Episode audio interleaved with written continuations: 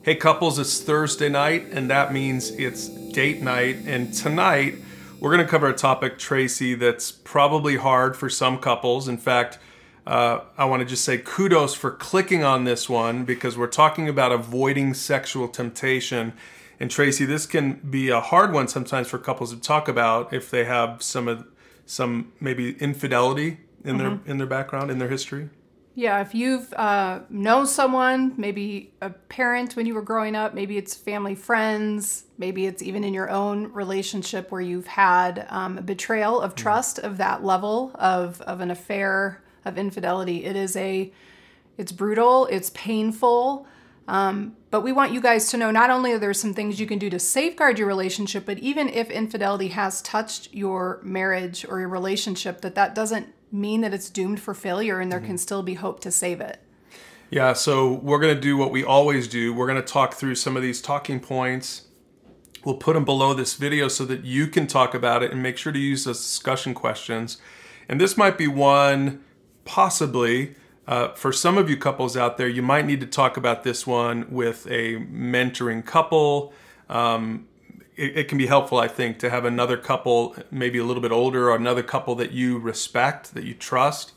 They might help you talk through this. But for a lot of couples, um, if you haven't experienced infidelity, if you haven't experienced um, sort of the failure in the area of sexual temptation, it's really good for you to pay attention to this so that you're safeguard safeguarding your marriage from maybe some stuff that can happen in the future that can really hurt it. So this could be a foundational conversation for some of you couples, especially some of you younger couples who are just getting started up. Yeah, I think it's just important to think about these things we're going to talk about and put into practice some of these things to help you avoid the pitfalls that can get you into trouble. All right, so here's the first point. To avoid temptation, never put yourself in a situation where temptation can occur without realizing you're being tempted. And this means to watch out for your interactions on social media too. Yeah, so this is a very practical thing to be thinking about.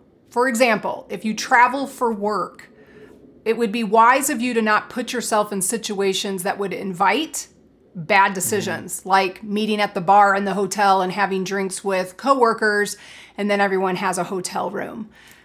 Or maybe you're on Facebook and uh, men, you're getting bored and you're checking out the profiles of maybe a past girlfriend or someone that someone that you think is hot and you're reaching out to them be honest with yourself that that what you're probably doing is you're just opening yourself up for I think something that could be detrimental to your relationship long term. That's why Tracy for us and this maybe sounds extreme, but we actually have a shared Facebook account. Mm-hmm. And so we've never had an issue with that because past girlfriends or boyfriends aren't going to mess with us when they know that the other spouse is watching. Yeah, you would be surprised, or maybe not, depending on the experiences that you've had out there. But when I've been in marriage counseling situations, almost every time I'm dealing with a couple that's experienced an affair. It's started on social media, namely Facebook, of just doing the private messaging, and they each have their own account and the other one doesn't know.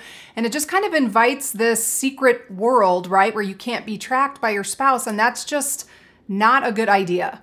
All right, here's the second point it's important to be open and honest with your spouse. And that means for some, you might need to allow your spouse to have final say on who can and who cannot be your friend from the opposite sex. And Tracy, I think probably for some couples they're listening to that point and they're like that that just seems intrusive. That right like like what about me, right? right? That seems controlling. Mm-hmm. What would you say to that?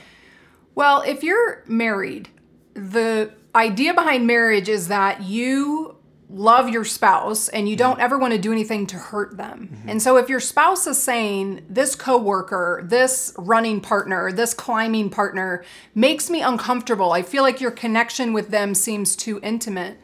Then the right attitude would be, okay, I need to make some adjustments to that if you're uncomfortable with that. The attitude shouldn't be selfish to be like, well, too bad, this is my friend and this is what I'm gonna do. Because if the shoe were on the other foot, I'm mm-hmm. pretty sure you wouldn't appreciate that attitude either.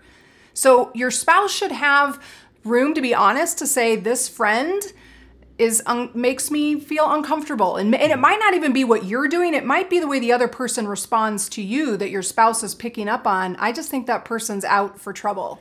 Yeah, and some couples, maybe this is a new type of conversation to have as a couple. So it might feel awkward the first couple of times you talk about it. But I think the more you do it, the more you're just open as a couple. You know, again, Tracy, for us, that would look like I remember years ago I said to you, hey, this woman is dangerous to me, right? Mm-hmm. Our kids were in preschool, I think, and and uh, it was an, another preschool mom that I would occasionally run into dropping AJ off to school and so it i think it was really helpful I, it, it like took away the power um, of secrecy that even in just my own heart in my own mind i just admitted to you she's attractive to me and she's i think she might have been a single mom and so that for me i felt like that was an area that could get me in trouble because i'll be compassionate mm-hmm. and, and maybe overstep a boundary and the beauty of it man i really encourage you to do this is admitting that, confessing that to Tracy right away, boy, that's the best time to do it because nothing has happened yet, mm-hmm. right? So you're disarming,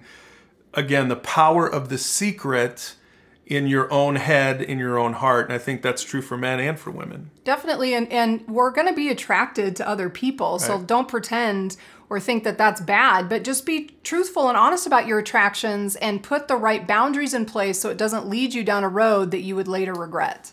All right, here's the last point.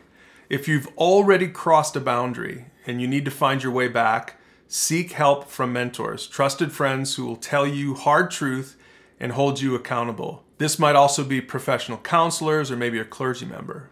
Yeah, this one's really important, especially if you are a couple that's already experienced that that line has been crossed and maybe you're struggling to even be able to talk about it in a productive way because the the spouse that's been harmed by the affair is just reeling in pain and just mm-hmm. total lack of trust in you and so it's just really hard to get started. That's where it's good to go to professional counseling, go to a mentoring couple that maybe has walked this journey before go to a clergy member and just be like, we need help to talk through this. Because, like I said at the beginning, just because infidelity maybe has entered into your relationship doesn't mean that it's automatically doomed for failure. I, we know many couples that have been able to mm-hmm. work through it and actually come back stronger because they got serious about their marriage and building into it and building trust.